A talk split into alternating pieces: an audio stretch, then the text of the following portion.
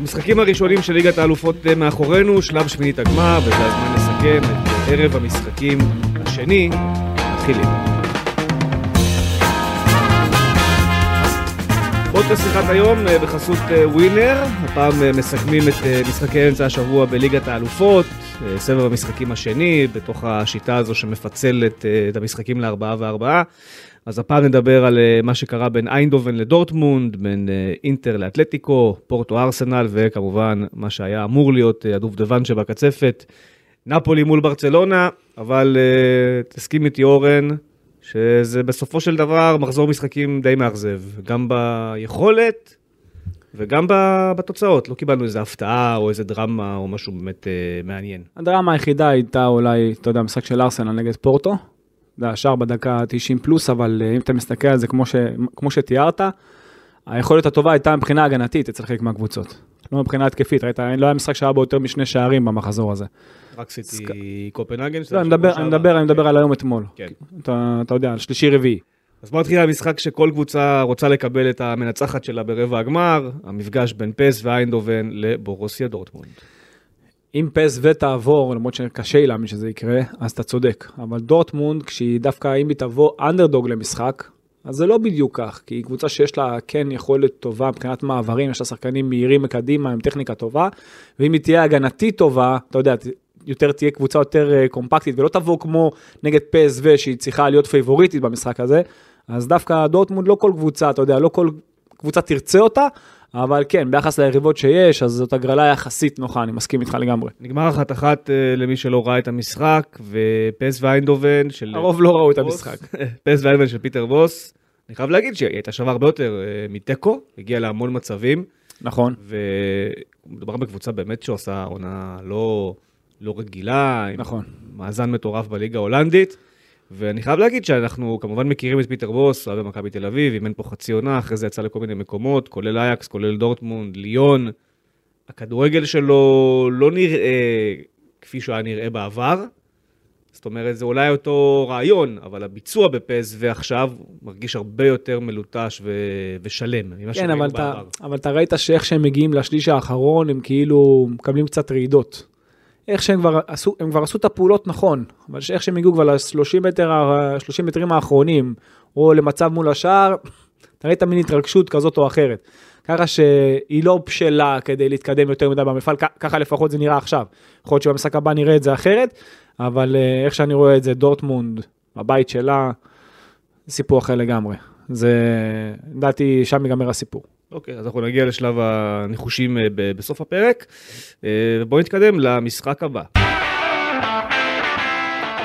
אינטר נגד אטלטיקו מדריד, מוגדר על ידי כולם, אני חושב, כמשחק הכי מעניין של השלב הזה, יחד עם נפולי מול ברצלונה, המפגשים האלה של האיטלקיות והספרדיות, הראש בראש, הגדולות. נכון.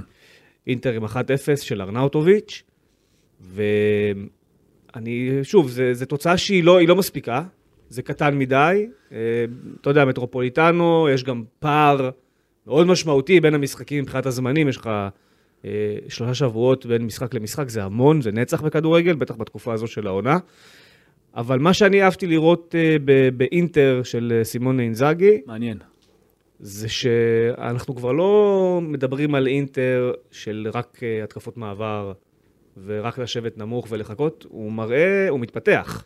הוא מתפתח גם בזכות השחקנים שלו. יש לו שחקנים שהופכים אותו למאמן יותר טוב. עזוב שספציפית במשחק נגד אטלטיקו, הקאן איבד המון כדורים. באמת בחצי... משחק פחות טוב. בחצי הראשון הוא איבד יותר מכולם בפער, הוא איבד 12 כדורים. בחצי. ככה שזה המון...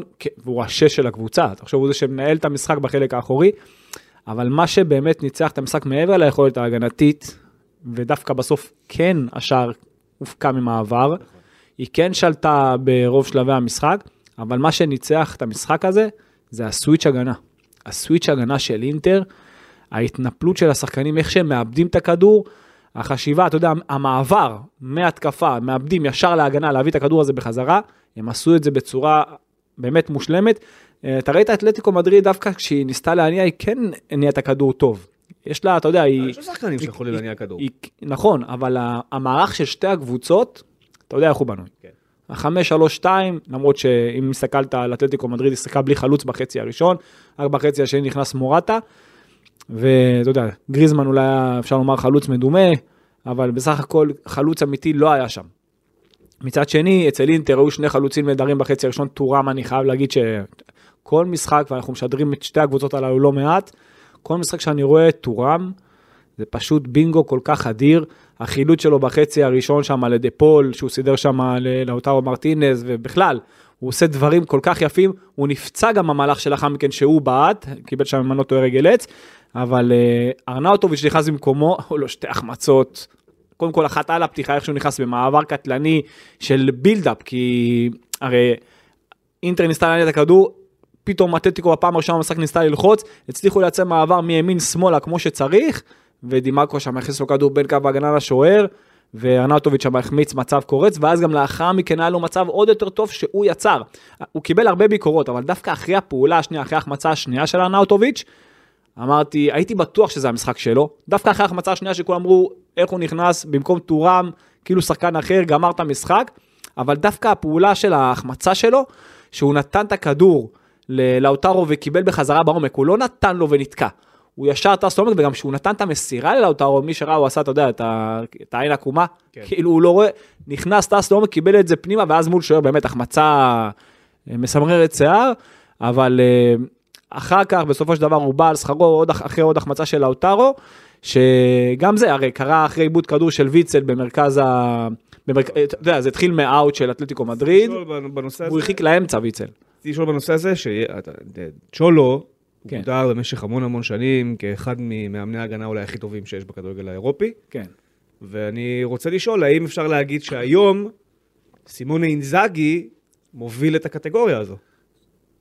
כמאמן הגנה, תשמע, צ'ולו, מה שהוא עושה הגנתית לאורך שנים, זה לא עונה אחת. נכון. אם אתה מסתכל על אינטר, רגע, כי אם אתה מסתכל על אינטר... העניין של השנה הזו. אם אתה מסתכל על אינטר, עונה קודמת, היא ספגה יותר מדי שערים. כאילו, לא כמו שקבוצה צמרת צריכה להיראות. היא לקחה אותה לגמר בסוף. נכון, אני מדבר אבל גם על הליגה, לא רק על ליגת האלופות. אתה יודע, גם בליגת האלופות זה גם עניין של הגרלה. עניין לא רק של יכולת, זה גם עניין של הגרלה, את מי אתה מקבל. כי אם עכשיו יתקבל בשלב הבא את דורטמונד, ואז תגיע, אתה יודע, לחצי, ואז משחק שנה, אתה כבר בגמר, זה כבר סיפור אחר.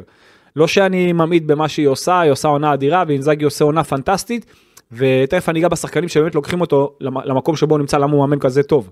כאילו, למה הוא הפך להיות מאמן יותר טוב, להבדיל ממה שהיינו אומרים עליו שנים קודמות. כן.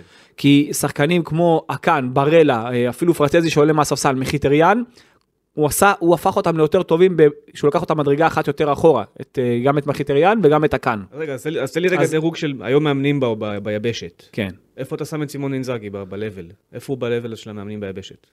אצלי הוא לא... פפ זה הטופ כאילו? פפ זה הראשון? חד משמעית. אוקיי, אחריו? אני לא יכול להגיד שאינזאגי, אם אני נוגע באינזאגי, עזוב עכשיו 1-1, כי לא עשיתי את הרשימה, שאני אעשה את הרשימה, למה אני אעשה את הרשימה? איפה הוא נראה לך בראש? ברשימה הוא בעשירייה, הוא לא בחמישייה. הוא לא בחמישייה? לא, בעיניי. ואם הוא ייקח העונה את ליגת האלופות, אז הוא יעלה? אם הוא ייקח, כמובן, אבל הוא לא בחמישייה. יש לך את אנצ'לוטי, יש לך הרבה טובים לפניו בעיניי. אפילו יש מאמנים באיטליה שלא כל כך מוכרים, שבעיניי הם עושים דברים יותר גדולים ממה שהוא עושה, עם כל הכבוד למה שהוא עושה. כי פשוט יש להם קבוצות פחות טובות. תמיד, אבל שוב, זאת ההשקפה שלי. מאמן כמו דזרבי בעיניי. אוקיי, זה מאמן שהוא מאמן בברייטון, הוא לא יכול לקחת את ליגת האלופות, אבל הוא מאמן לדעתי יותר טוב מאינזאגי. אוקיי. דוגמה. אבל אם אתה עכשיו מדבר, בוא ניגע עוד קצת בשער, ריינילדו שמה, איבד שם כדור שהוא לא צריך לאבד, פרטזי נתן שם, שהוא עלה מהספסל, נתן שם את העומק ללאוטרו. בסופו של דבר, אתה דיברת על השליטה, הם לא יצרו יותר מדי מצבים, אתה תסתכל עכשיו, אתה דיברת על פתאום כן שולט, זה לא שהוא יצר מצבים מהנעת כדור. לא, אבל אבל העניין. מה שהכרנו מאינזאגי של לאציו, ואפילו חלקים של העונה הקודמת, שכשאינזאגי היה צריך לשלוט בכדור, הוא מקבל גולים מזה. נכון. הוא סופג מזה. נכון. העונה זה לא קורה. ההגנה שלו יותר מתואמת, היא יותר טובה, ועוד בלי שקריניאר. בכוח. נכון, ואני חייב לומר משהו, התקפית הוא הרבה יותר טוב, כי כל פעם אתה רואה את הבלם הזה שיוצא, אם זה בסטוני, אם זה בלם אחר, כל הזמן אתה רואה את הבלם הזה שיוצא קדימה, אם זה פאבר, לא משנה, אתה תראה תמיד את השחקן הזה שמצטרף, ואז הוא כבר לא עם שלישייה הגנתית באותו רגע, ואתה רואה את התמיכה שלו מהמגנים שהם שולטים, יש לו שחקנים שהם באמת מאוד איכותיים, ראית גם את הכניסה של דאמפריס אחר כך, הוא הוסיף לבל עוצמתי מאוד מאוד, ברמה מאוד גבוהה, נכון? ודימרקו, כל פס שלו זה, כל פס שלו בצבע. יש לו נגיעה בכדור, הוא חותך את הכדור בצורה מושלמת. והאמצע שלו, וברלה שהוא מעל כולם, וטורם שזה בינגו הכי מושלם שיכול להיות, ביחד עם לאוטרו שנותן מספרים שכל שנה רק עולה במספרים. אז אתה רואה שהקבוצה הזאת, אתה יודע, היא בשיא שלה. פרק קודם נגענו בריאל מדריד, הייתי עם לבנטל, וכשאתה מדבר על ריאל מדריד, הכל אומר כאילו, אבל אין חלוץ, אבל אין חלוץ. ונשאלת השאלה איך, לא רק ריאל מדריד, הרבה מועדונים גדולים, פספסו את הדבר הזה של טורם, זה סוכריה שחיכתה לה בשוק. אני הרבה מאוד... הוא עשה טורניר טוב בקטר. נכון. וכך אותו בחינם, זה כאילו... מי שזיהה עוד לפני כן, אני באמת חשבתי תמיד שהוא שחקן מצוין, ותשמע מה שהוא עושה, הוא ממש מזכיר לי את ההתחלה שלו סימן בנפולי. מה שהוא עושה, היכולות הפיזיות שלו, האתלטיות, היכולת הטכנית שלו, החשיבה לעומק, הפרגון לאחרים. זה משהו באמת באמת יוצא דופן, המספרים שלו אדירים. על טורם שאם הוא היה החלוץ של ריאל מדריד העונה, אני אומר שהם זוכים ליגת אלופות, כאילו בעיניים עצומות אני אומר את זה. שחקן אדיר, באמת אדיר. ותחשוב שאנחנו אומרים עליו שחקן אדיר, ולאוטרו מרטינז עושה מספרים פסיכיים. בצידו. אבל לאוטרו לדעתי מאוד נהנה ממנו, ולכן גם העלייה במספרים. ברור, חד משמעית. זה מזכיר מאוד את העונה של קונטה, שהם קיבלו את הכינוי המחייב לולה, לוקאקו ולאוטרו, ששם ראית כמה לוקאקו מזין את לאוטרו כל העונה, טורם עושה את זה אפילו יותר טוב מלוקאקו. כן, מסכים. מילה על אתלטיקו, יש את הסיכוי בעיניך בגומלין? ברור. אתם להפוך את זה במטרופולין? לא, חד משמעית שיש להם סיכוי. חד משמעית. הם לא אבל הצליחו לייצר יותר מדי. שתי הקבוצות, אתה יודע, חצי שני אינטר הצליחה לייצר יותר. כל בסוף. נכון? היא גם הייתה צריכה לנצח ביותר משער אחד, אבל עדיין, זה סיפור אחר לגמרי, המטרופוליטנו זה סיפור אחר לחלוטין. לי חלוץ עוד פעם וזה, כאילו. יש עוד לא מעט זמן להתכונן, אפשר לעשות את זה. אפשר, אתה יודע, זה 1-0 בסך הכל. 1-0, אבל זה הרגיש שזה צריך להיות יותר לטובת. תן לך סתם סיטואציה, 0-0, דקה פתאום 60-70, אינטר ב10 שחקנים, לא יכול לקרות. הכל יכול לקרות, כדורגל. טוב, בוא נדבר על ההפתעה הגדולה, והיחידה אולי של השלב הזה. דקה 94 בהדרגאו, וגלאנו של פורטו שם בעיטה חריגה. כן. אנחנו בדיוק העברנו לראות את ה... בדיוק דקה לפני העברנו לראות את הסיום של המשחק. היינו על נפולי ברצלונה. נכון. ווואו, שמע. זה גם מתחבר, מהדיר שלו, אבל יש שם, אתה יודע... יש על מה לדבר על דקלן רייס באירוע הזה. נכון, הוא היה חייב לצאת אליו, הוא פשוט נתקע שם במקום.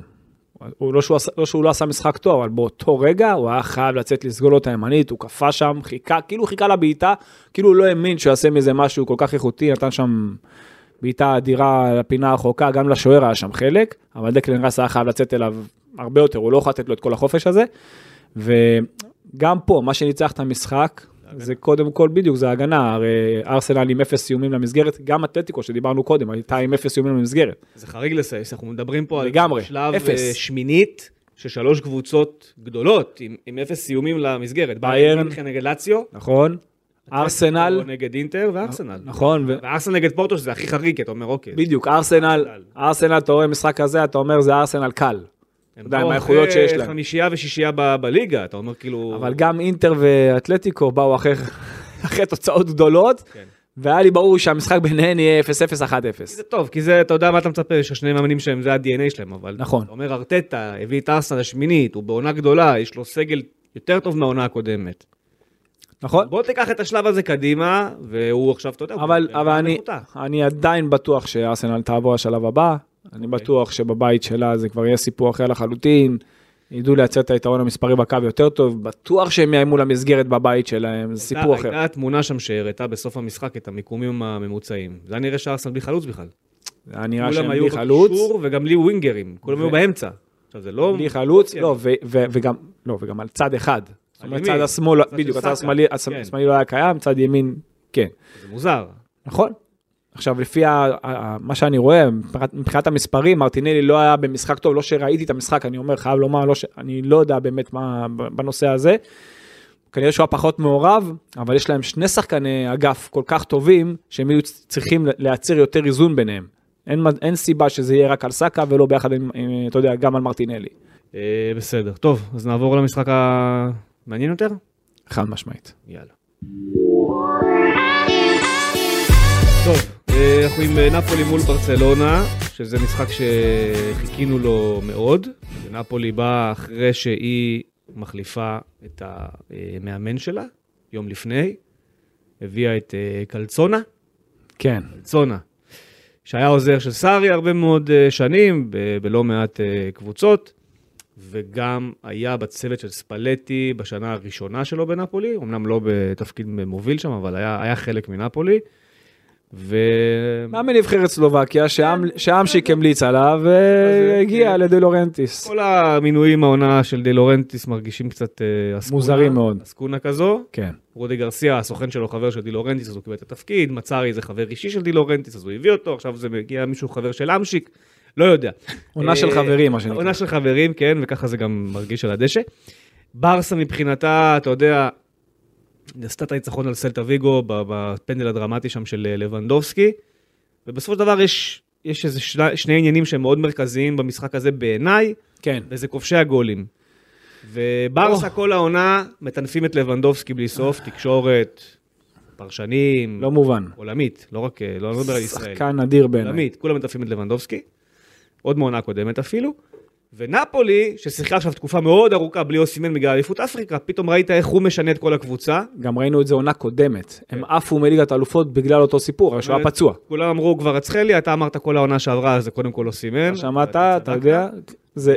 וזה היה המשחק של שניהם. זה היה אוסימן בצד אחד, לבנדובסקי בצד השני.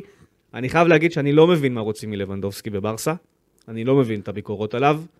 ביקורות שגם מושמעות מדי פעם אצלנו פה אתה יודע, בז'אנר שלנו, הפנימי, של וואן. בגיל שלו, בגיל 35, להיות כל כך מגוון, כל כך טכני, עם חשיבה לעומק, עם חוכמה, עם הכל, אתה יודע, יש לו באמת את כל האיכויות, האיכויות הפיזיות. ראית את הגול נגד סלטה ויגו הראשון? ראיתי. כמה חלוצים בעולם עושים גול כזה? אין הרבה חלוצים שיכולים לעשות מה שהוא עושה, ובטח בגיל שלו. אני אומר, עם כל הגיוון שלו, יש לו סל איכויות שאין לחלוצים. אני רוצה להגיד שלבנדובסקי, בסוף מה קרה? יש מסביבו קודם כל הוא לקחו אליפות בעונה הקודמת. איך אפשר בכלל להגיד משהו על העונה הקודמת? הוא הביא אליפות לברסה, המלך השערים שלה, היה השחקן הכי טוב בעונה. הייתה לו תקופה פחות טובה, בגלל פציעה. זה קורה להרבה שחקנים בעונה. נכון, הייתה לו תקופה פחות טובה בגלל פציעה. הוא מלך שערי לליגה בעונה הקודמת, הם לקחו אליפות, הוא היה גורם הכי משמעותי באליפות. חד משמעית. ההגנה של העונה שעברה הייתה הרבה יותר טובה, בגלל דברים שצ'אבי עשה והשנה הוא הפך אותם, מסיבה לא ברורה. העונה ההגנה שלהם זה קטסטרופה. יש שם אחד שעושה הגנה בשביל כולם, שזה הראוך, כל השאר מסתכלים עליו. מה שקורה זה שכאילו מלבישים על לבנדובסקי, כי הוא לבנדובסקי, מלבישים עליו את כל החולאים של צ'אבי ושל הסגל הזה. לגמרי. להגיד שלבנדובסקי, בגלל שסביבו את למין ימל ופדרי, צריך להיות הכי טוב בעולם, אז אתם לא מעריכים נכון את למין ימל ופדרי. אחד הוא ילד מאוד מוכשר, אבל הוא עדיין ילד. הוא כוכב. אבל הוא בן 16 וחצי. הוא כוכב, אבל רגע, שנייה. זה גם לא קשור אליו ספציפי. הוא כוכב וזה לא קשור אליו, נכון. ומלבישים עליו ואומרים, אבל יש לו מתחת את פדרי, ויש לו מתחת את גונדואן. ויש לו מתחת את די יונג, אבל אם אתה אומר מי מהם עושה מה, אז פדרי זה לא, הוא בעונה לא טובה, והוא ממשיך עם התנודות של הפציעות כל הזמן. די יונג זה די יונג, שהוא... אתה יודע מה אני חושב עליו, הוא... גונדואן, בעיניי אגב, אם אנחנו צריכים לסמן מי שבעונה לא טובה בברסה, זה גונדואן, והדבר הכי גרוע שקורה בברסה של העונה הזאת, ושל המשחקים האחרונים, 5 משחקים האחרונים, זה קריסטנסן, קשר אחורי. לא מובן. שזה בעיניי, כמו שתגיד לי עכשיו, שרובי קין יעלה למשחק הבא מול הפועל באר שבע, כשהקשר האחורי שלו זה לוקאסן. כן, בדיוק אותו דבר. זה מה שהוא עושה. כן. הבלם הכי טוב שלך בסגל יחד עם הראוכו, הפכת אותו לקשר אחורי, ושמת את איניגו מרטינס, שבבילבאו, העונה הוא לא פותח, דעתי. וזה העניין. שם הוא הגיע והוא לא פותח שם העונה. אם אתה מסתכל גם על הספסל של ברצלונה, אז אתה אומר, איך יכול להיות ששחקן כמו ז'או פליקס, נגיד, לא בהרכב, במקום, אתה יודע, שיהיה לך את קריסטנסן בקישור. אז קח את די יונג מדרגה אחת אחורה. ושיהיה אפילו שניים כקשרים אחוריים, ביחד עם עוד שחקן אחר, אם זה גונדואן, למרות שאני פחות מחזיק ממנו, אני באופן אישי, אני יודע שהוא קיבל אתמול בשידור הרבה מאוד סופרלטיבים, אני באופן אישי, מאז שאני רואה אותו בברסה, וגם בכלל, הוא מתרוצץ. כן, יש שחקנים בברסה, בקישור, סליחה, יותר טובים ממנו. פדרי, לדחוף אותו כביכול לקו, וזה לא באמת בקו, כי הוא נכנס כל הזמן לאמצע, אז ככה שבסופו של דבר יש רק שחקן אחד על כל קו, והיה לך את למין ימל ואת קנסלו. אוקיי, אנחנו רגילים לראות מברסה יותר תמיכה דרך האגפים, ואפילו אצל צ'אבי, שהוא היה מייצר את החוסר איזון שלו, שיותר על צד ימין, שגם קונדה וגם למין ימל, אז אתמול את קונדה ראית אותו יותר באמצע, מדי פעם ראית אותו זז קצת ימינה, ככה שמעו הרבה מאוד מהמשחק, בכביכול שלושה בלמים, כל פעם קונדה זז בין בלם לבין מגן, ואתה... במקום שנראה את ברסה, כמו שאנחנו באמת רוצים לראות ממנה, את ההנעת כדור שלה, את הריווח של המשחק, את התמיכות דרך האגפים, אז כל הכוח שלה כאילו מרוכז פנימה דרך האמצע, וכאילו הם בזמן התקפה, הם חושבים הגנה, הם כל הזמן צפופים, וקשה מאוד לחדור דרך המרכז, עזוב ששני השערים הופקעו דרך האמצע, גם של נאפולי וגם של ברצלונה, אבל אתה מצפה לראות הרבה יותר מצבים, בגלל זה לא ראינו יותר מדי, המצבים היחידים שכן ראינו וראינו של ברצלונה, זה לא בגלל ההנעת כדור שלה. לא, זה בגלל נאפולי. זה בגלל נאפולי שניסתה להניע בכוח בחלק האחורי שלה בחצי הראשון, והם עשו לחץ טוב ברצלונה, ודרך משחק ההגנה הם יצרו מצבים. זה הכל, זה לא שראית אותם עכשיו עושים טיקי-טקה, ואני, אתה יודע, דיברנו על שחקנים שאני אוהב, שאתה אוהב, לאורך, נכון? עכשיו יש טרנד להגיד שצריך למכור את דיונג. וזהו, וזה טרנד שלא מקובל עליי. לא מקובל עליי, כי בעיניי, בקישור האחורי, אמצע של ברצלונה, דיונג, לחשוב על כמה כסף אפשר לעשות עליו, שחקן אדיר. הוא שחקן אדיר, הוא השחקן בעיניי שהוא הכי יציב בברצלונה. תמכור את קונדה ואת... תמכור את גונדואן, ותמכור את רפיניה שלא משחק בכלל, ופרן טורס שלא משחק, תמכור אותם, אתה מוכר את פרנקי דיונג. בדיוק, שחקן שבעיניי הוא מאסט בברצלונה, הוא יותר טוב מכל השלישיית קישור שפתחה אתמול, איך שאני רואה את זה, אפילו מהרביעיית קישור, אני רק הייתי רוצה שגבי יחזור כמה שיותר מהר, ואז איתו ביחד. זה יקרה מאוחר אבל. נכון. ואז היינו יכולים לראות מברסה הרבה יותר, אבל שוב, לראות את איניגו מרטינס פותח בלם. לא, זה היה. הקריסטנסן קשר. הוא לא שחקן הרכב בבלבאו. אוקיי? עכשיו, לראות אותו פותח בלם קריסטנסן בקישור. למה? הוא לא יכול להתמודד עם אוסימן, תגיד לי מה, אתה רציני? נכון. אנחנו אמרנו את זה לפני שזה קרה מה שקרה. הוא לא יכול להתמודד איתו. ואוסימן, דיברנו על ההגנות שהן נצחות משחקים, נאפולי בעיטה אחת למסגרת כל המשחק. כן. עכשיו, אתה יודע, גם מצד שני... בוא נדבר על נאפולי. בוא נדבר מצד שני. נאפולי פתחה עם 10 שחקנים. אתה יודע מה אני חושב על קיוסטה. קיוסטה, מתחילת העונה, הוא מקבל בלי סוף צ'אנסים, מאמן אחר מאמן, וכל פעם הוא כאילו לא במשחק, הוא מחרב משחקים, מאבד כדורים, הוא בכלל לא קשור. הוא לא בלבל של זה. אחרי שהוא יצא גם הם הפקיעו. אחרי שהוא יצא, זה כבר הסיפור היה אחרת. טראורה נכנס, פתאום ראית משהו אחר. זה באמת היה חילוף שבאמת עשה טוב. דבר נוסף, כבר הצחליה, דווקא אתה יודע, את החילוף הזה, אני אהבתי שהוא שם את לינסטורם במקום. הרי כבר הצחליה בתקופה לא הכי טובה, יש לו את ההברקות, המאמן צריך לדעת להרוויח אותו, כי בוא, כשהוא טוב, ראינו מה הוא שווה בנאפולי. אבל איך הוא יהיה טוב? הוא יהיה טוב אם תהיה לו את ההצטרפות שקרתה לא מעט בעונה הקודמת, של המגן שיעזור לו. אמרתי אתמול שהוא יהיה טוב אם הוא יעבור שק בצד ימין. שים אותו בימין, מה? כן, יש פרשנויות שאנחנו קשה לנו קצת להבין, אבל אתה יודע, הוא צריך את הצטרפות של המגן, אתמול אוליברה ספציפית, היה ממש ממש טוב, הרבה זמן לא ראיתי אותו ככה, גם הרבה זמן לא פתח בהרכב, אז אני מאוד אהבתי את זה, אבל אם אנחנו מסתכלים על נאפולי, חוץ מהעניין של קיוסטה, והצטרפות יותר של המגנים, ולא, לשמור את כבר הצחליה בצד שמאל, אז החילוף הזה של האמצע של קיוסטה עשה טוב, החילוף של לינסטרום עשה טוב, להוציא את אוסימן אחרי הגול. כן, זה המורה. אתה יכול להסביר לי. לא, אין לי הסבר לזה. זה הנוראי, זה גם היה חילוף שהוכן מראש, כביכול. אני לא רוצה להגיד לך מה, אני לא רוצה להגיד לך, תגיד אוקיי, גם אפילו לא בשפה אחרת, סימן משמיים, הוא אומר, אל תוציא לי אותו. כן, מה אני חושב על החילוף הזה? אני באמת לא רוצה להגיד מה אני חושב על החילוף הזה. איך השחקן עכשיו עשה גול, שהוא מקבל את הכדור, מסתובב על הבלם שלו, בתוך הרחבה, כאילו לא קם, זה גול של לוקאקו בסי שלו. כן. כאילו דוחפים לו על הגוף, תעשה מזה משהו, הוא מסתובב עליו יפה, בועט נכון לפינה החוקה, עושה את זה נכון, איך אתה מוציא אותו באותה שנייה? אתה גם במומנטום. ואז אני שומע, אתה אומר פרשן, ואז אני שומע, יש מדדים שאומרים, עכשיו צריך להוציא אותו. תגיד לי מה אתה... תגיד לך מה. תגיד לי אתה... לא, אני אגיד לך מה. קודם כל אתה מחובר למדדים. לא, קלצונה, הוא יש לו מחשב על הספסל. אתה מכיר את המחשב על הספסל? שהם רואים את ההילוכים החוזרים, והוא, כשהנתונים מגיעים בלייב, הוא עושה פורוורד לגוטמן. כן, גם. אז הוא רואה ישר את המדדי GPS של השחקנים, ואז הוא יכול להגיד לך שכבר הצחליה עייף, סימן עייף. לא, הוא גם היה חייב באותה שנייה, אחרי שהוא נותן גול. עכשיו מראה לו אדום על המסך. עכשיו, אחרי שהוא נותן גול, עכשיו אבל מיד להוציא. עכשיו להוציא. קרא לו השריר. מה, הוא גמור. זהו. הוא עוד דקה גמור. כן. לא עוד 5 דקות, עכשיו הוא פרש, הוא חם, הוא רותח, הוא נתן גול. לא תגיד שהוא מכניס בספסל את רונלדו הברזילאי. בדיוק. הוא מכניס את... סימאונה. ג'יו סימאונה. לא, נתן 3 שערים, לא רוצה להגיד לך איזה מתחילת העונה. כן. זה שחקן. בדיוק. תחתית ליגה איטלקית, אמצע ליגה איטלקית במקרה. אתה משווה. זה מה שהוא הכניס במקום. זה לא... לא קרוב, עכשיו, היית נעול על חילוף, הרי, בוא, שנינו יודעים, הוא רצה לעשות את החילוף לפני הגול. נכון. ושנינו אמרנו, אם עכשיו הוא ייתן גול, זה מה שיציל אותו. המדדים. אמרנו, גם, נכון, אבל אמרנו שהגול מציל את המאמן, אבל הוא נעול, ראש בקיר, מוציא את אוסימן.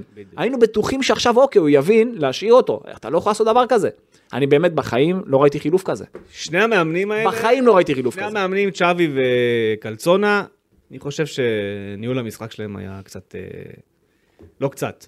לא טוב, הוא פגע בקבוצה ברוב המקרים, קלצונה, אנחנו זוקפים לו נקודת זכות על טראורה, אבל מלכתחילה פתחת עם קיוסטה, אז מורידים את הנקודה הזאת בחזרה, כמו שהורידו לברסה, אגב, 2 נקודות בסוף המשחק. זה היה גדול, לקחה נקודה. לקחה נקודה. לקחה נקודה. נקודה בנוקאוט. לקחה נקודה במשחק חוץ. תבוא הביתה, לעשות 3 נקודות. בוא נתקדם לסגיר שלנו. טוב. ניחושים לקראת הגומלין. כן. מי תעלה שלב, אני אתן לך את המשחק, אתה אומר לי מי עולה. אתה רוצה שכל המשחקים או רק של 4 האלה? 4. רק 4 האלה. יאללה, איינדובן נגד דורטמונד. דורטמונד? איינדובן.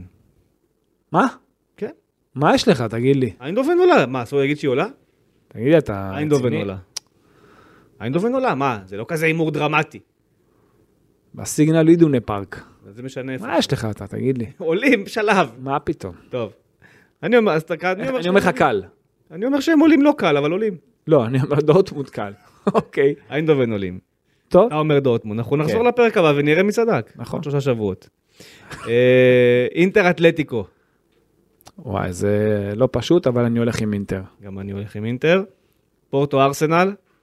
ארסנל. ארסנל תהפוך את זה. וזה היה מעניין באמת, נפולי ברצלונה. אני חושב שעוד 3 שבועות, זה יהיה נפולי. דווקא פה אני חושב שברצלונה. כאילו, אתה יודע, הייתי רוצה להגיד לך נפולי, אבל זה לא...